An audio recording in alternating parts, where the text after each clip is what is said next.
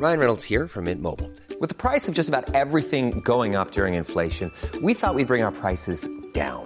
So to help us, we brought in a reverse auctioneer, which is apparently a thing. Mint Mobile unlimited premium wireless. Ready to get 30, 30, bit to get 30, bit to get 20, 20, 20, bit to get 20, 20, bit to get 15, 15, 15, 15 just 15 bucks a month. So, Give it a try at mintmobile.com slash switch. $45 upfront for three months plus taxes and fees. Promo for new customers for limited time. Unlimited more than 40 gigabytes per month. Slows. Full terms at mintmobile.com. Hold up. What was that? Boring. No flavor. That was as bad as those leftovers you ate all week. Kiki Palmer here, and it's time to say hello to something fresh and guilt-free. Hello Fresh. Jazz up dinner with pecan-crusted chicken or garlic butter shrimp scampi. Now that's music to my mouth. Hello Fresh. Let's get this dinner party started. Discover all the delicious possibilities at hellofresh.com. Millions of people have lost weight with personalized plans from Noom, like Evan, who can't stand salads and still lost 50 pounds. Salads, generally, for most people, are the easy button, right? For me, that wasn't an option. I never really was a salad guy. That's just not who I am. But Noom worked for me. Get your personalized plan today at Noom.com. Real Noom user compensated to provide their story. In four weeks, the typical Noom user can expect to lose one to two pounds per week. Individual results may vary.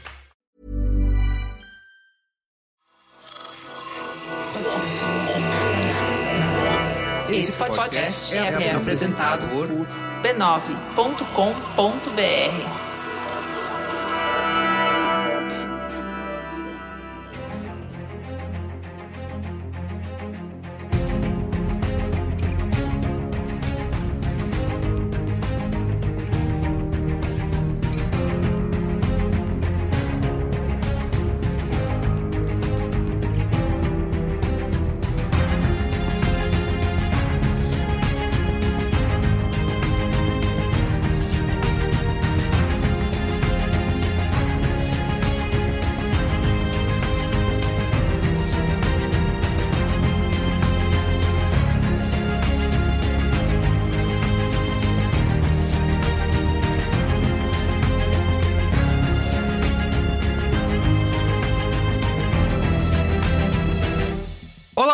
eu sou o Carlos Merigo, esse é o Cinemático número 143. Estou aqui com Bia Fioroto, Olá, Cinematicers! Soraya Alves Olá, pessoas! e Pedro Estraza. Fala, rapaziada. Bom, nos reunimos aqui para falar de O que ficou para trás, o que ficou para trás, His House, né?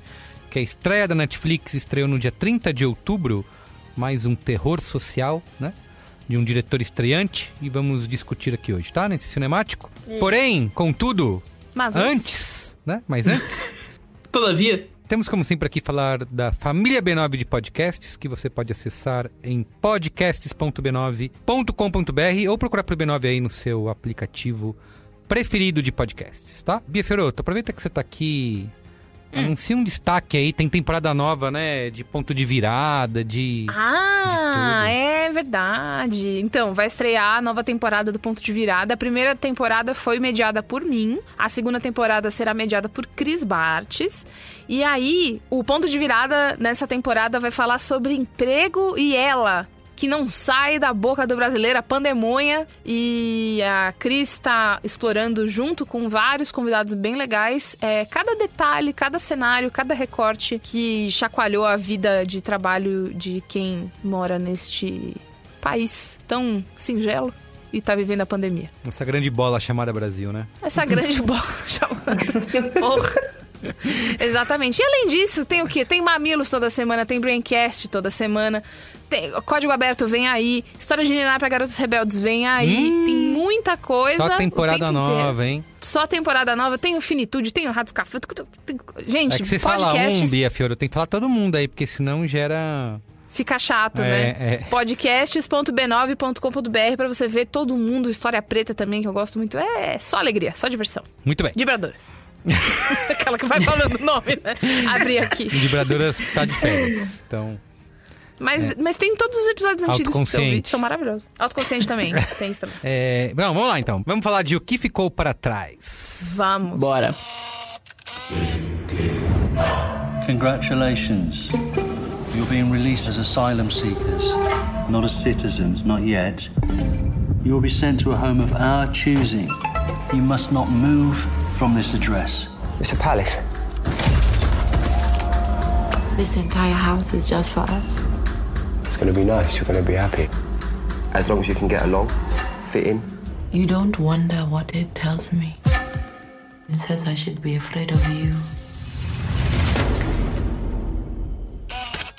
O que ficou pra trás que estreou no dia 30 de outubro, né? Exclusivo da Netflix, é, mas estreou antes no Festival de Sundance, né, Pedro Estraza? Conta aí mais. O famoso exclusivo Peronomútil. Com, sobre o projeto e sobre o diretor. Como que você aprendeu a pronunciar o nome dele? Então, hoje, hoje é um episódio meio especial pra quem adora um trocadilho maronada, né? Porque não apenas a gente vai falar do que ficou pra trás, e nesse sentido não é o que a gente não falou nas últimas semanas, né, de lançamento, mas também o, o diretor chama-se Remy Wicks, que não é o Remy Semanas, né? Como a gente Nossa. gostaria de traduzir automaticamente, né? Então tá. O pessoal desligando aqui, foi um prazer.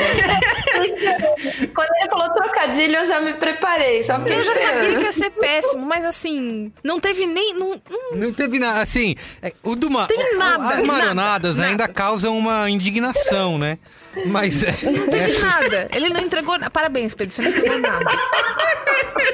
Enfim, ó, é. Piadas à parte, né? É Remy Wicks que está estreando na direção de longas com este filme, né? E é um diretor, né? Vem da, vem da Inglaterra. E é um cara que tem uma experiência interessante de vida aí, porque até o momento ele só dirigiu três curtas. E todos eles têm um pé no experimental, né? E, e de origens muito diferentes, né? Tem o Exhale, que é a estreia na direção dele, é um projetinho bem pequeno mesmo, o primeiro projeto de direção mesmo. É, eu tenho o Tico Monster, que foi financiado pela Channel 4 Television, né? Que é, a, é tipo SBT da TV britânica pra causar desconforto no merigo aí. Você diria que é a TV de lugar de gente feliz? TV de gente feliz? Então. nem o SBT? Exatamente. É, eles financiaram aí um, é um projeto de curtas de Halloween que eles fizeram e acabou indo parar lá na seleção de- do SXSW em 2017. E o Metamorfose, que eu acho que é o principal projeto dele antes do His House, né? Como a gente vai ficar falando bastante hoje, né? Porque ele foi criado para uma campanha da National Gallery e acabou levando um leão de ouro no Cannes Lion de 2013, né? É, eu não sei dizer qual dos, dos prêmios, ele- qual dos Cannes Lion ele, levou lá, mas ele levou o leão de ouro com certeza. E que meio que corou uma carreira que ele teve aí desde o começo dos anos 2010 aí na publicidade, porque ele dirigiu filmes para campanhas da Nordstrom, H&M, Baileys e a Swarovski, né? O His House é um projeto que existe desde 2017 e é baseado numa ideia do próprio Wix, né? O que é interessante porque você tem que considerar que nos créditos finais do filme, se, se vocês repararam, aparece que é o story by pela Felicity Evans e o Tony Venables, né? Então, eu, eu, eu, suponho, né, nesse caso, que ou ele, ele precisou de uma ajudinha pro elaborar a história, sabe? Porque é um cara que tem uhum. experimental, curtas, enfim, fazer aqueles pormenores de trama que a gente tá bem habituado. Mas ele escreve o roteiro sozinho, né? Tem essa questão. Por fim, antes da gente ir pra recepção, falar de Sanders, blá blá, eu acho que é válido dizer que o filme teve uma treta aí com a finada Weinstein Company do famigerado Harvey Weinstein, né? Um ano antes da, da Weinstein ir à falência, né? Por conta de todos os escândalos sexuais que o... de crimes sexuais que o Harvey Weinstein cometeu. Eles foram lá processar a Star Child Pictures, que produziu o filme, falando que eles tinham os direitos de distribuição do projeto, que eles estavam tocando sem eles, né? Então... Não deu em nada o projeto, porque. Bom lembrar, né? O Einstein faliu né, no 2018, né? Então. Achei foi pouco. É, foi pouco, né, no caso, mas tá, tá aí, né? Rolou, essa, rolou esse interesse da Weinstein. A Weinstein, que até né, a, a queda supracitada, era uma das principais casas de cinema independente americano aí, produzia coisa pra cacete, enfim. Coisas, peculiaridades aí do caminho do His House, que é um filme inglês no fim das contas, né? Enfim. Sinopse, Merigo. Bia Fioroto, aproveita aí oh. sua voz. Sinopse! Depois de uma fuga angustiante do Sudão do Sul, arrasado pela guerra, um jovem casal de refugiados luta para se adaptar à nova vida em uma pequena cidade inglesa, onde uma força do mal está à espreita. Vocês perceberam aí? meio pequena cidade. É, você viu? Todas as diminuta. tonalidades vocais de Bia Fioroto. Né? Todo talento, é exato. em uma Contratem. única frase. ela Você vê, demonstrou. eu tô aqui criando um portfólio, talvez. Isso, é. Muito bem, ó, a repercussão do filme aí no Letterboxd tá com uma média de 3,5, né? Uma boa nota acima da média. No Rotten Tomatoes, aprovação da crítica de 100%, né? Então, isso significa que 100% da crítica gostou do filme. Mas é que é importante notar o seguinte, que Análises. a nota não é que todo mundo deu tipo nota 10, né? É que eles consideram todas as, as todas as notas da crítica acima da média, né? Por isso que fica 100%, não é que todo mundo deu 5 de 5 ou 10 de 10, entende? E em relação ao público é um pouquinho menor, 79% do público lá no Rotten Tomatoes aprova. E no Metacritic 72 de 100. Tá? Então, bem elogiado, certo, Pedro Straza? Tá bem elogiado e tá, e, tá, e tá indo bem, né? Apesar dessa semana aí, nessa última final de semana, o filme não ter aparecido em nenhum dos top 10 aí dos principais mercados. Na semana do lançamento, ele se manteve aí nos mais assistidos de alguns mercados bem cruciais aí, incluindo os Estados Unidos, onde ele ficou na quarta posição, o Reino Unido, onde ele ficou em terceiro lugar, e o Brasil e o México, onde ele ficou em sétimo, né? É, essa segunda semana em cartaz ele não entrou em nenhum top 10, como já dito, né? Mas no Brasil ele ficou orbitando aquele top 10 de filmes, né? Ele ficava entrando em nono, décimo. Eu não sei se ele acabou ficando no nono ali, mas ele com certeza entrou e saiu constantemente ali, até porque é difícil se manter no hype da Netflix, como outros sucessos aí. A gente vai, acho que essa semana a gente vai poder falar do Gambito da Rainha, né? E ver como foi um negócio que se, foi crescendo conforme as semanas. Mas é um caso muito, muito peculiar e muito raro de acontecer na Netflix, então... Mas vale dizer, né, o filme, é, como a gente já disse, estreou em Sundance nesse ano, né, foi o último, um dos últimos festivais a, a acontecer antes da pandemia, né? E foi lá que ele teve os direitos adquiridos pela Netflix, então a Netflix comprou os direitos globais com o filme já pronto, né? Globais, né? Foi... Globlage. Globais. Vamos lá então. Opiniões. Bia Fioroto, vai lá. Fala você aí, o que, que você achou? Vi que você estava empolgada. Então, eu assisti esse filme por causa da Andresa Delgado. Um beijo, Andresa. Ela que tava falando no Twitter, tipo, porra, é muito bom, todo mundo tem que ver e tal. E eu e, eu, e o Caio, a gente gosta muito de ver filme de terror é, ruim e bom, né? A gente aprecia os dois lados da, da obra. É, e eu já tava com a expectativa de que ia ser bom, porque, sendo bem honesta, pela fotografia, pela cara, pelos atores, você já fica com, tipo, ah, é, um, é uma coisa que eu esperaria, tipo Jordan Peele, assim, é, acho, que, acho que vai ser legal. E eu gostei bastante. Eu não consumia nada de terror, até pouquíssimo tempo, porque quando eu era criança eu tinha medo, aí eu não via. E aí, quando eu cresci, eu não atualizei essa parte. Então eu, eu nunca assistia. Eu, eu passei a ver quando eu comecei a namorar o Caio, porque ele é muito fã. E aí eu assisti um, aí eu falei, ah, tá tudo bem, eu não vou morrer de noite. E, e desde então eu tenho. Eu tenho curtido mais, mas eu sei bem pouco sobre o gênero, sabe? Então.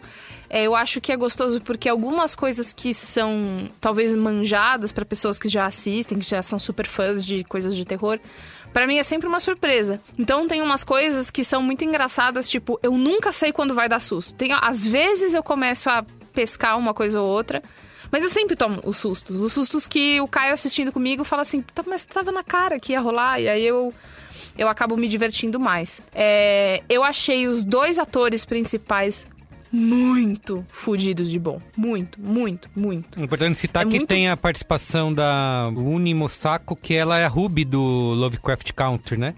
Que a Ah, gente falou recente Ah, é aqui. verdade, é verdade, é verdade. Então, eu fiquei É assistindo o filme e falei, Kim, que acabei de ver, acabei de ver ela em algum lugar e não. E assim, eu fico na. Eu, a percepção que eu tenho é. Eu não vi ela num filme, eu vi ela numa coisa que eu vi bastante tempo, né? Então só pode ser uma série. E até eu vi, acabou de ser aí, né? A gente gravou cinemático, inclusive. Procurei no seu feed pra ouvir. Isso. Porque é uma produção britânica, né? Uhum. Tem também um Doctor Who aí na jogada. Ah, e tem o mano, o príncipe lá, né? O Philip. Matt The Smith. Crown, é. The Crown. é, né? então. Então a gente Decorou. percebe que o Que é que o na Matt Inglaterra Smith. tem cerca de 5 a 7 atores. e eles vão se revezando, né? Não, melhor Eu que eu fui, eu fui, eu fui atrás da, do casting do, do Matt Smith, né? E o diretor comenta assim: ah, o cara leu o roteiro, gostou, falou, beleza, vamos topar, então deu essa sorte. Eu fiquei tipo, velho, a Inglaterra é cinco pessoas mesmo, literalmente, É, assim, é, tipo. é. não- É assim que funciona, porque eu, eu sempre dou risada quando tem essas produções britânicas, sempre você vai topar com alguém que já fez Doctor Who uma vez. Ah, essa aqui era Companion, essa aqui Real. já foi Doctor, essa aqui já teve um episódio dela. Sempre tem um Doctor Who. Esse não foge a regra. Mas o que, que eu, eu achei é, muito legal? A, o filme ele é construído de um jeito que é um terror. Um terror feio de bicho, né? De pessoas sendo tragadas pelo chão, é, pessoas pintadas com, com caretas e tal, mas o terror também do. Putz, eu sou um refugiado aqui num lugar X onde aparentemente ninguém quer que eu fique aqui. E a casa onde, onde eles vão morar, que é uma casa que todos os, os assistentes sociais falam assim, cara. sei lá, vocês vão ter uma casa gigante só pra vocês, isso nunca acontece. Eu achei que é um, um- um misto gostoso de coisa clássica, que é, porra, casa que ninguém entra. Com o terror social, que é o lugar que ninguém quer que você more, com a, a coisa típica dos espíritos e dos bichos e dos bruxos, enfim. Além disso, eu achei que ele é um filme também que. Ele é um filme bastante autorreferente. Então, é, vários pequenos símbolos que você começa a ver no começo vão se repetindo. E aí você fala: Ah, olha lá o negócio. Ah, olha lá o negócio. E aí, coisas que você vai lembrando depois. E quando o filme vai lá amarrar toda a história que aconteceu com o casal, você faz: Ah, então é por. Eu adoro ter o momento. Ah, num filme. Porque eu, eu sinto que o roteiro me levou pela mão e ele tampou meu olho quando ele achou que tinha que tampar meu olho, abriu quando ele achou que tinha que abrir. E quando eu não. E eu me esforço muito pra assistir um filme sem, sem ficar adivinhando o que vai acontecer a seguir. Eu, eu faço isso bastante. E brigo com quem faz do meu lado. Ah, já sei o que vai acontecer. Aí eu falo, ótimo. Fica, fica aí com você. Tá bom?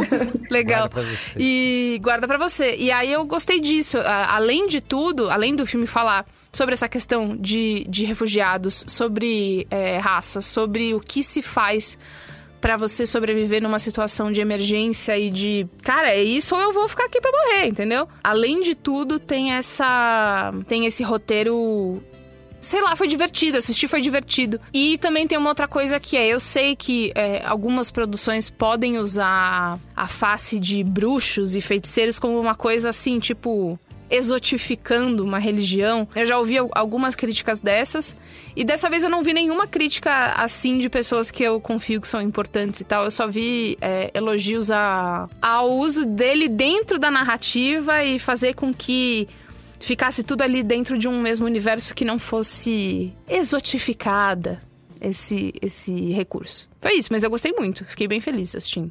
Muito bem. E, e filme com final bom, né? Difícil filme de terror com final bom. Final é bom. Vamos discutir isso aí. Ô, Soraya, diga aí. Eu gostei bastante. Eu não tinha visto nada sobre o filme. Na verdade, a Netflix ficou me jogando. Assiste, assiste, assiste. Até que eu fiz, ok, assisti no feriado. E é claro que quando você começa a assistir o filme, ele, ele te lembra imediatamente da estética do Jordan Peele. Mas em nenhum momento isso foi um incômodo, porque talvez possa ser, né? Você começa a assistir e você fala, ah, é lá, só porque começou a fazer o sucesso, agora lá, vai vir todo mundo uma enxurrada de agora. filme assim. É. Mas em nenhum momento tem esse, esse lapso de pensamento justamente pela temática dos refugiados. Eu acho É. que foi a coisa que eu mais gostei. Não esperava, por mais que você leia ali a sinopse, veja o trailer, você sabe que é sobre isso.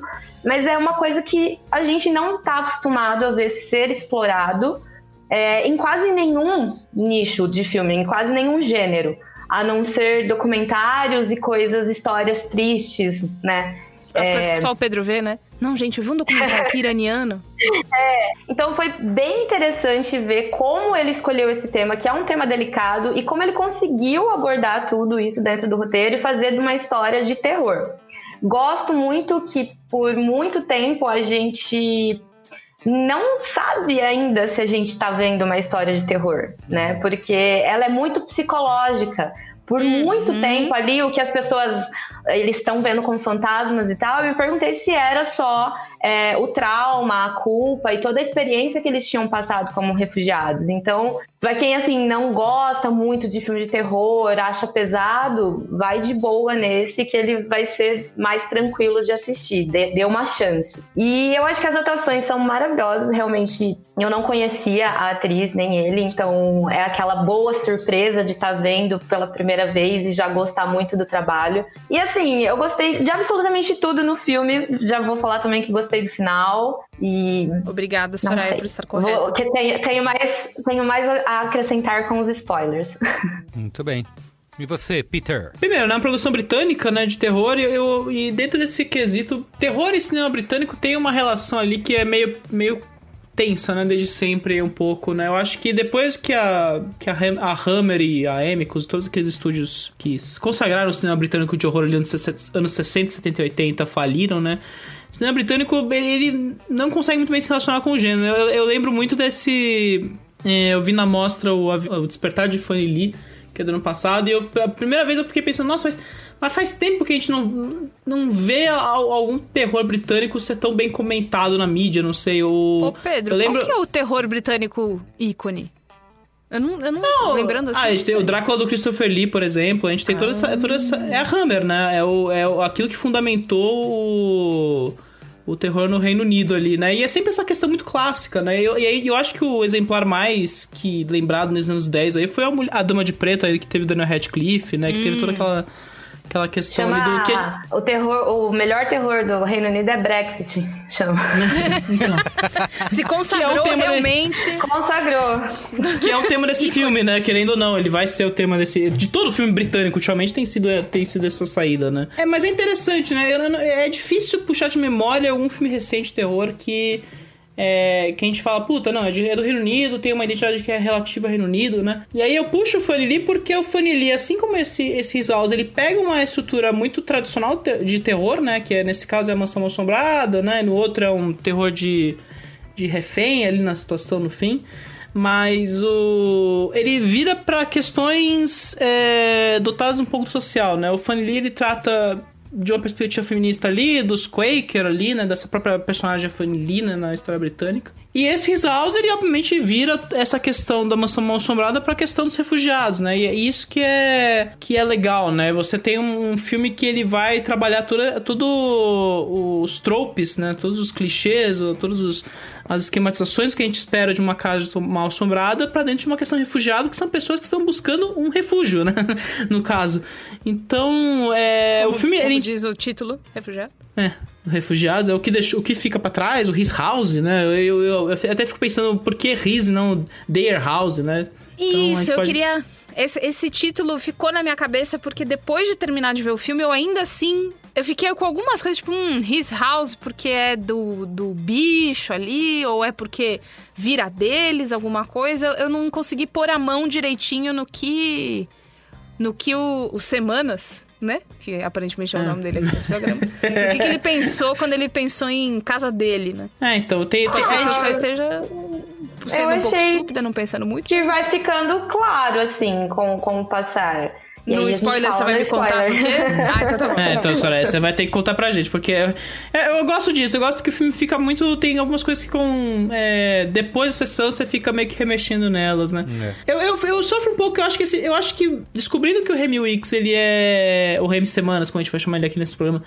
Ele é um cara que vem do experimental, de curtas. Ele, eu, eu, eu entendo porque eu não gosto tanto da, da forma como ele despiroca ali a partir da metade, né? Como ele vai pro, pro, como ele caminha, assim. Não, não o que ele faz, né? Mas como ele faz aquilo, fica um às vezes fica um pouco meio é, solto demais pro meu gosto, né? É, não que eu não acho que não precisa ser uma coisa super amarrada em roteiro também, mas eu acho que talvez ele se perde um pouco, ele não sabe muito bem como relações para dentro do gênero de terror, né? Mas é legal por essas questões, né? Por ele sempre despertar e, e você sempre ter essa relação com o gênero, né? O que eu acho interessante. Nesse ponto, é, eu acho legal que hoje eu tava vendo um vídeo do John Carpenter, na verdade era um áudio, acho que ele foi um podcast que ele disse isso, né? Que tem, existem dois tipos de terror, né? Existe o terror da direita, que o terror sempre está no outro, né? Eles, eles vão nos matar, eles vão nos ameaçar, né? E o terror da esquerda é o que vem de dentro, né? O, o que, o que nos atormenta de dentro, né? Nós so...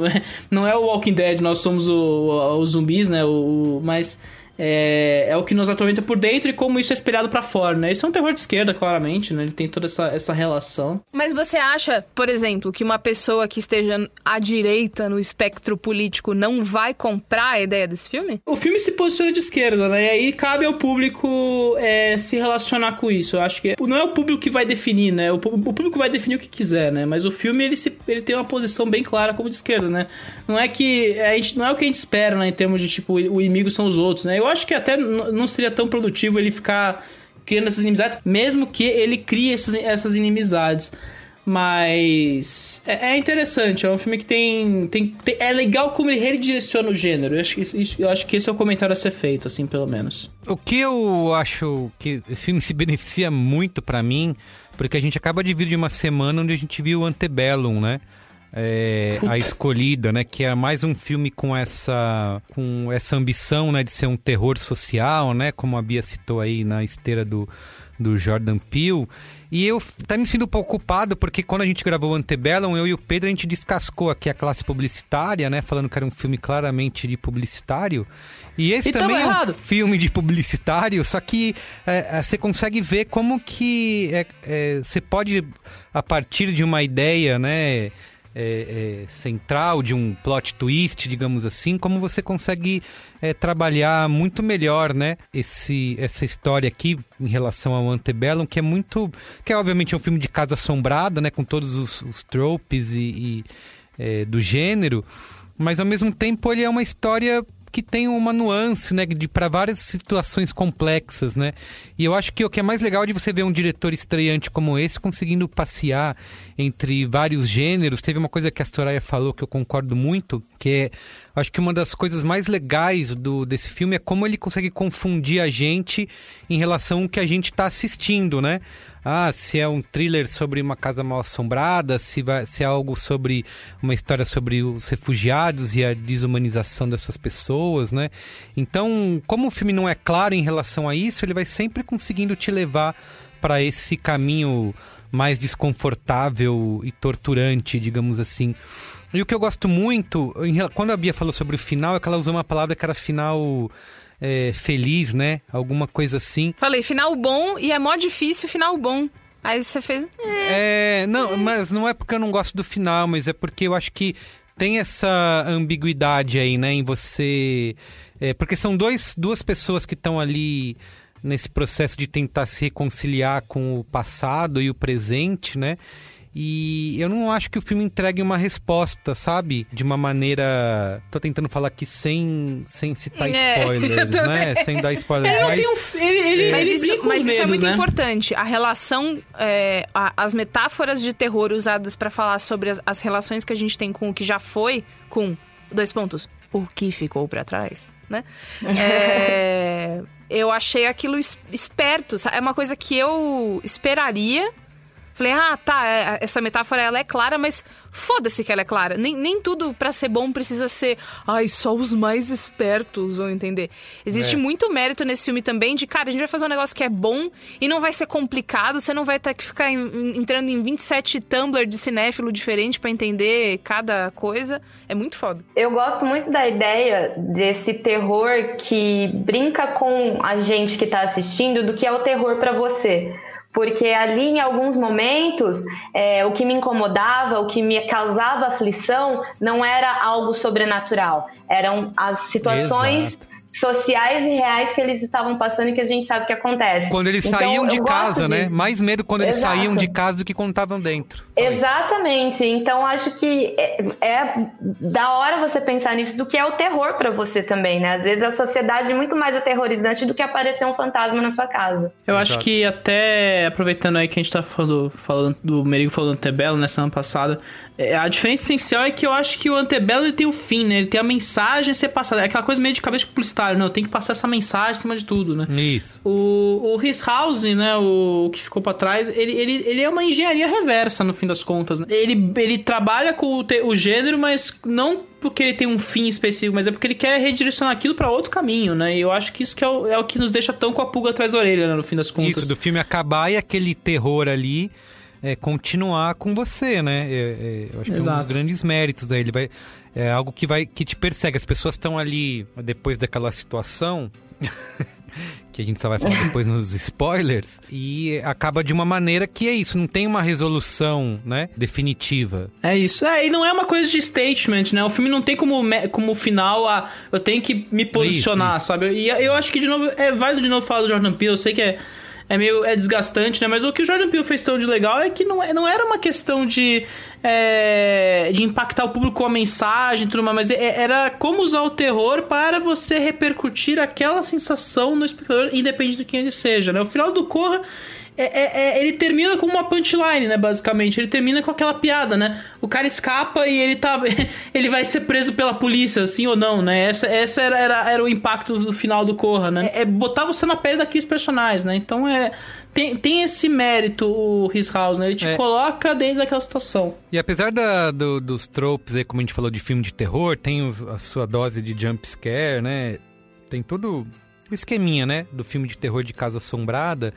Eu gosto muito da maneira como os personagens lidam com isso, né? Porque tem a Rial que tá completamente resignada de que tem uma coisa ali, e às vezes, muitas vezes ela tá de boa, né?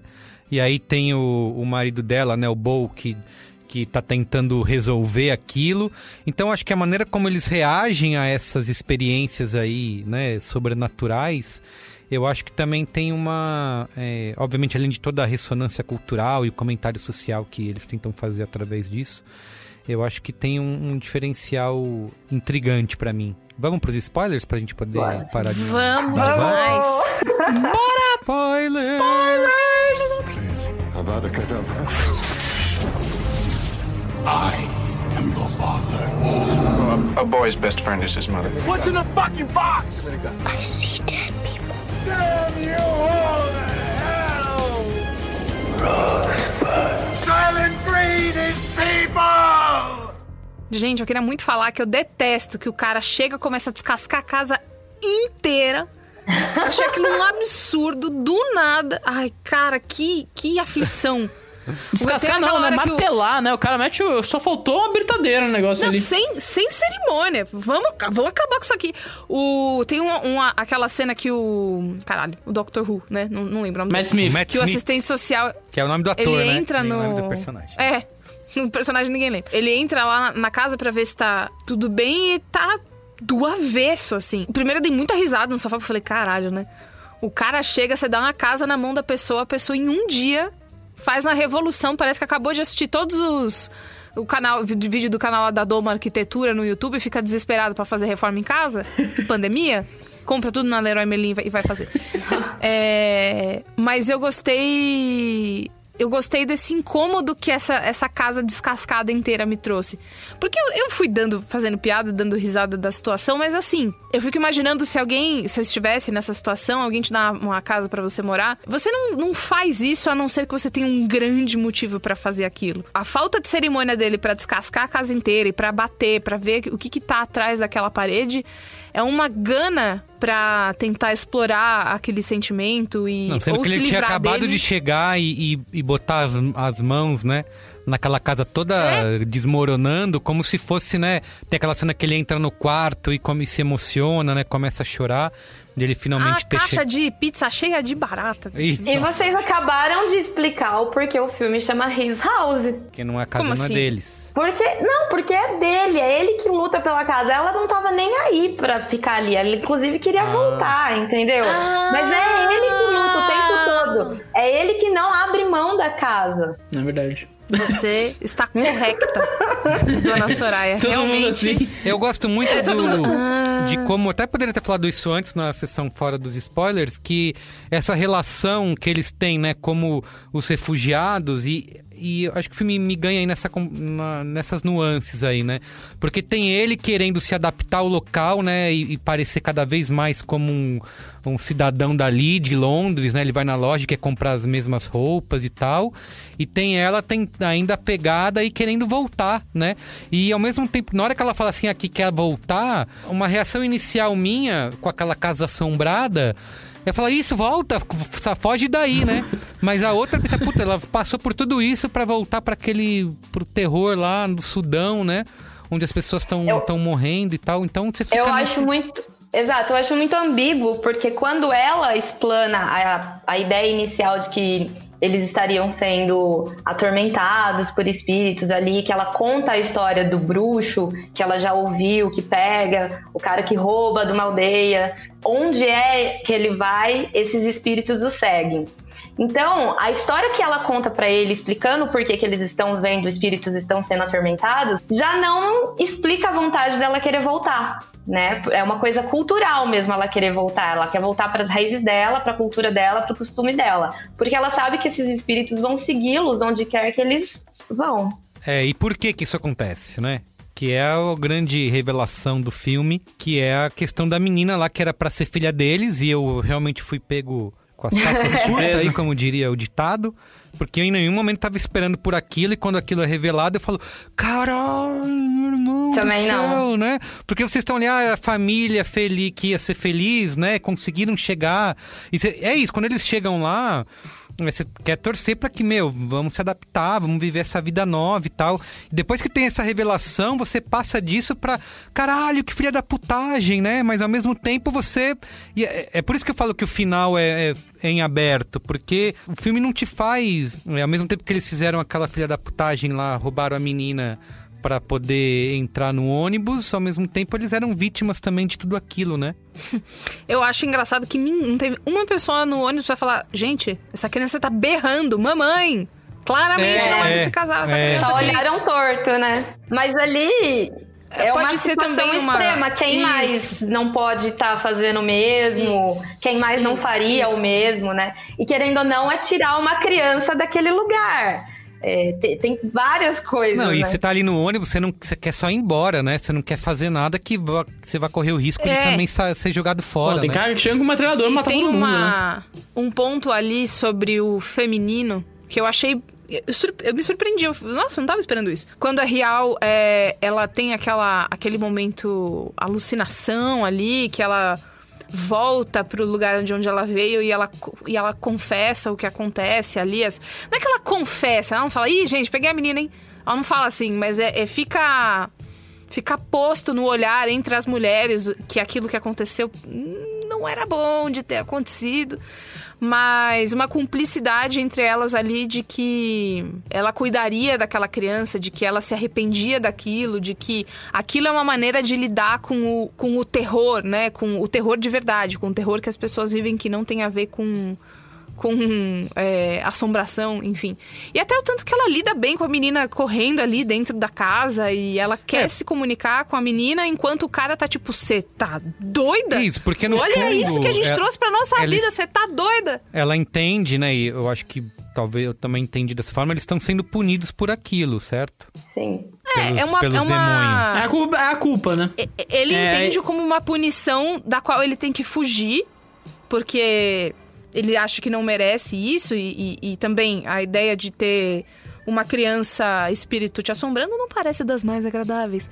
Mas ela entende, ela abraça isso, né? Ela, ela, ela não acha gostoso, ninguém ali tá feliz, mas ela abraça isso de uma maneira muito mais interessante que é, no meio do filme, eu comecei a pensar, tipo, puta, tem coisa aí, não é só amor de mãe, né? É- é- Era, era muito forte o que ela sentia quando ela falava do bruxo, do feiticeiro, e aí.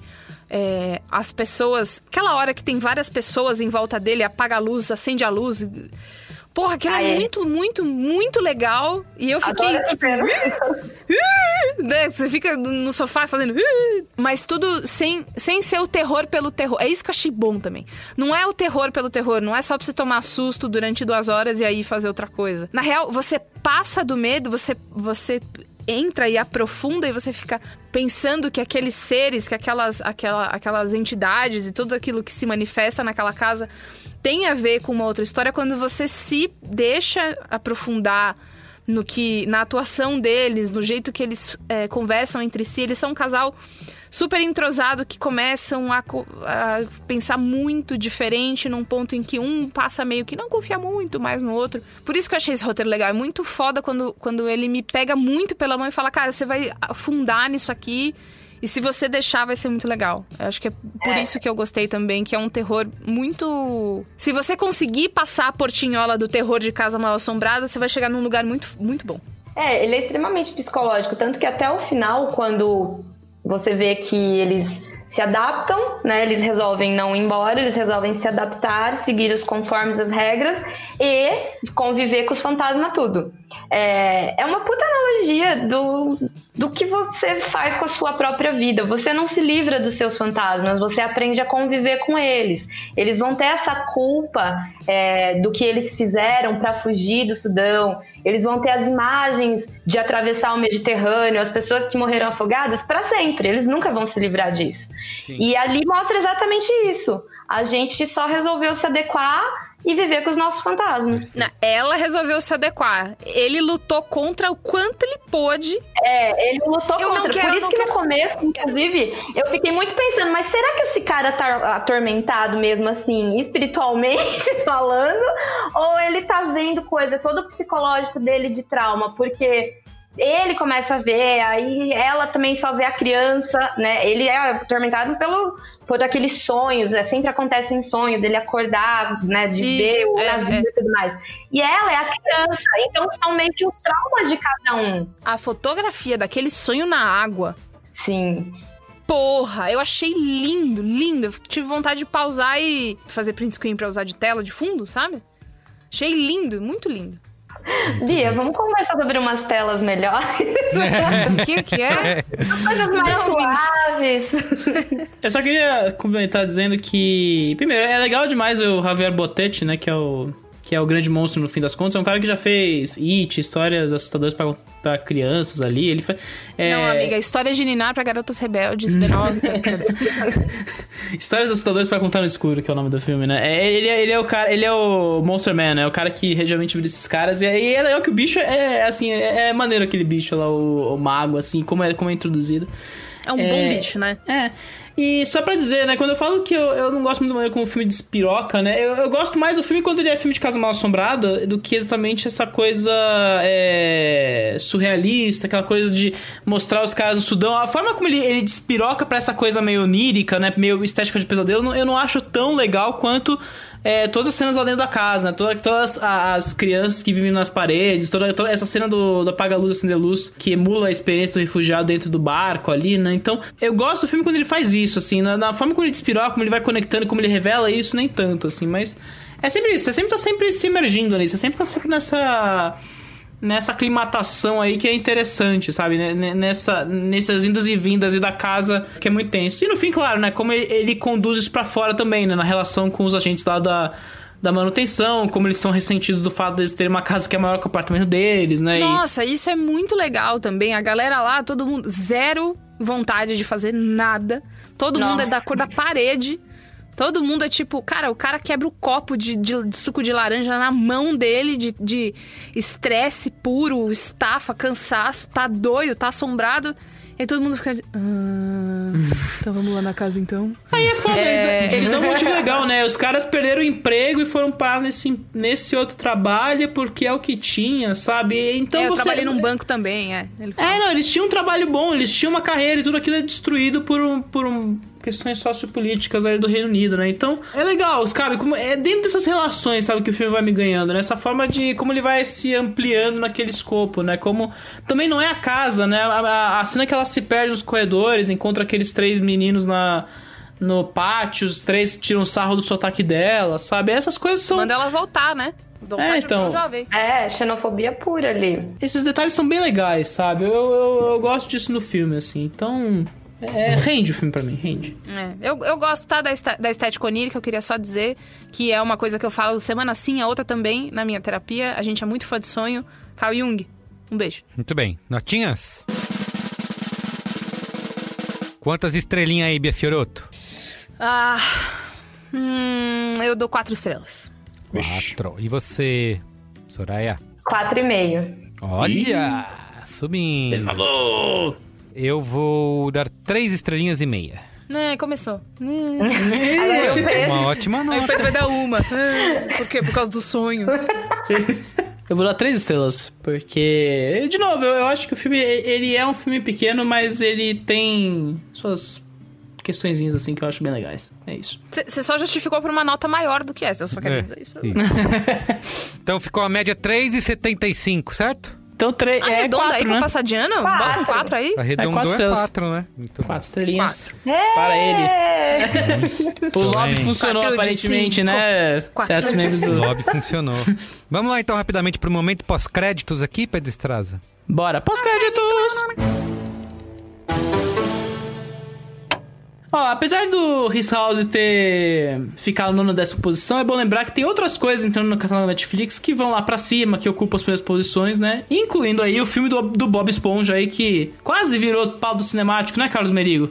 Bob Esponja e o quê? Qual que é o, o nome? Bob Esponja, o incrível resgate. O Incrível Resgate, isso aí. Também estreia da Netflix, né? no- agora no dia 5 de novembro. É Que o foi da compra da Paramount, inclusive. Foi mais um desses filmes que a Paramount vendeu aí pra pagar as contas enquanto a pandemia não acaba, né? Olha, eu assisti o Bob Esponja com a criançada, era pra ser até pauta aqui do cinemático, mas acabou caindo. Porque assim, bem fraquinho, né? Eu acho que o Steven Hillenburg, né? É assim que se pronuncia o nome dele, que morreu em 2018, que é o criador do Bob Esponja, merecia um filme melhor aí como encerramento dessa trilogia, digamos assim.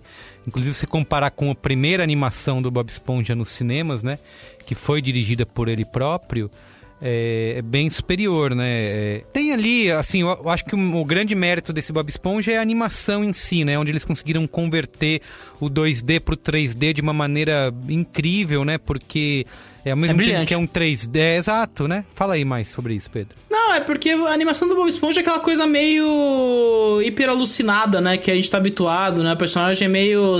É uma coisa muito do, do Cartoon 2D, né? Você tem, você tem todo o comando do desenho ali. E no tridimensional você nem sempre consegue atingir esse efeito, né? E eu acho que o- a- esse terceiro Bob Esponja ele consegue.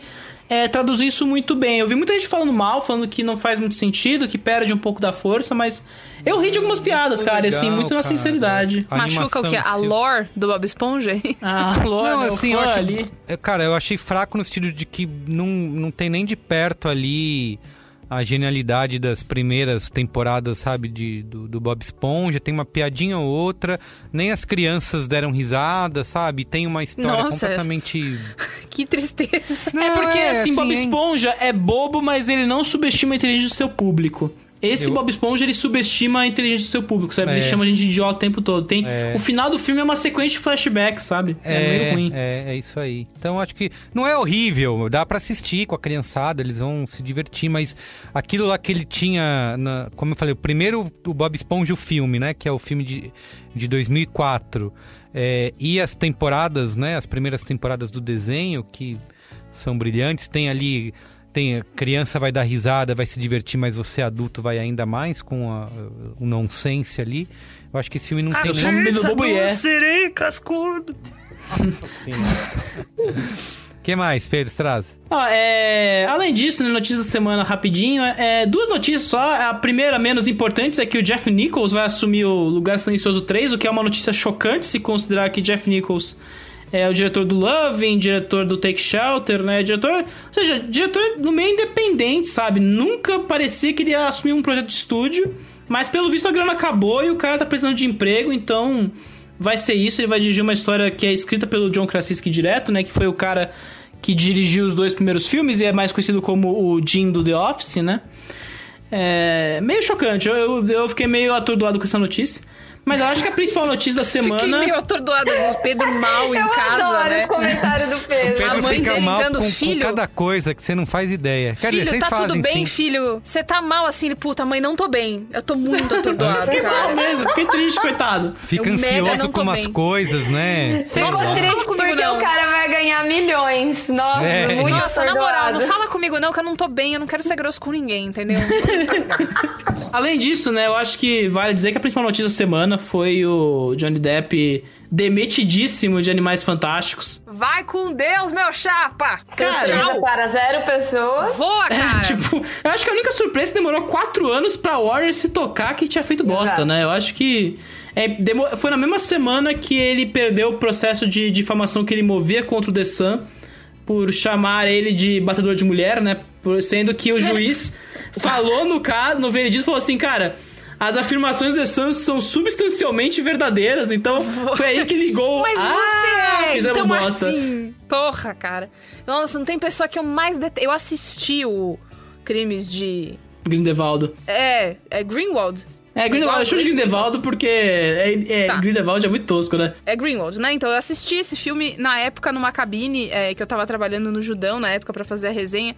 Eu assisti com um horror, assim, porque você olha pra esse cara na tela e ele fica. E ainda cortaram bastante dele, assim, no filme. Tinha menos do que eu imagino que tinha antes, tal. Tinha muito ele de costas também. o Que era um pouco patético. Mas é assim, cara, você só tá lá porque agora é uma comodidade. Nem, é assim, não é uma, uma grande perda. Você não vai falar, não, porra. Mas o Johnny Depp, um puta ator nesse filme. É uma pena que ele seja mesmo aí Não. um grande batedor de mulher. Não, não é nada. A gente não tá perdendo nada. A gente só tá perdendo um cara que é, que é super caricato, querendo ter uma carinha meio. Ah, eu me, me inspirei no David Bowie.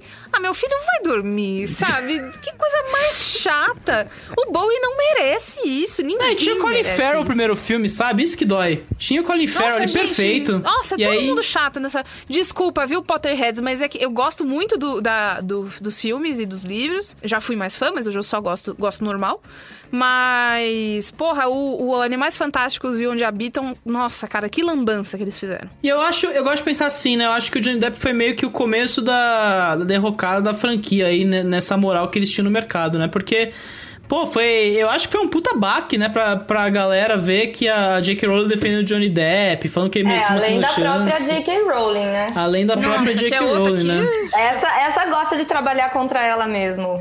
É impressionante. Uma né? grande fã do cancelamento, né?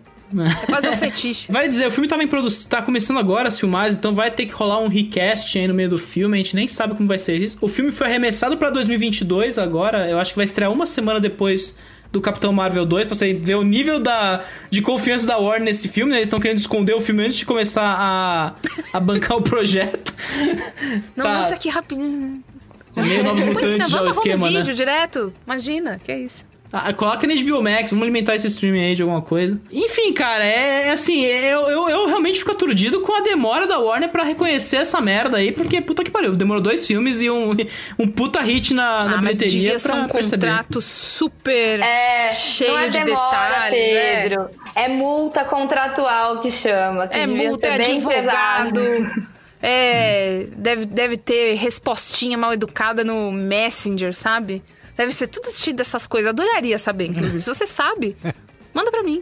Eu gostaria de saber. Muito bem. Então é isso, gente. Ficamos por aqui? É isso. É isso. Bom, então o cinemático de hoje fica por aqui. Esse é só o primeiro episódio da semana.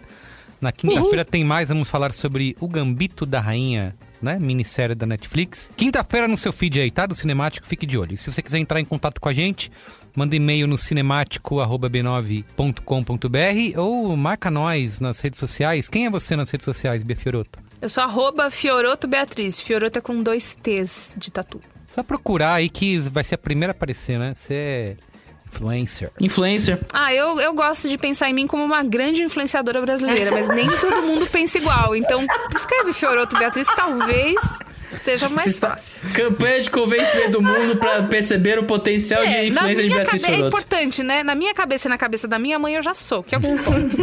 E na de todos nós, Bia. Então, Viu? tá ótimo. Viu? Se a Soraya acha, não tem mais ninguém que acha nada. E você, Soraya, divulga a Robinha aí. Eu sou arroba Soalves. Muito bem. E você, Pedro Estrada? É, sou Pedro S. Azevedo, assim como eu sou no Letterbox, que tem, tem contra o cinemático no Letterbox. Siga lá, porque a gente tá atualizando, é, tentando atualizar no, no dia da publicação. Eu esqueci, eu percebi hoje, na data dessa, dessa gravação, que eu não tinha colocado do Antebello, então foi completamente... foi, tô Nossa, e aí tentando você aí. ficou super transtornado, né? Aí você É, ficou mal. fiquei transtornado, fiquei mal, fiquei, putz, esqueci, tá foda. Muito bem, é isso. Tá eu sou o Semerigo e o Cinemático é o Cinemático aí. Procura twitter.com barra cinemático pod, Ou segue o arroba Brains9 também. Brains que 9, posta lá. Cinemático no Letterboxd. Procura nós, tá bom? Valeu, gente. Só vem. Beijo, Beijo, gente. galera. Tchau. Tchau. Tchau.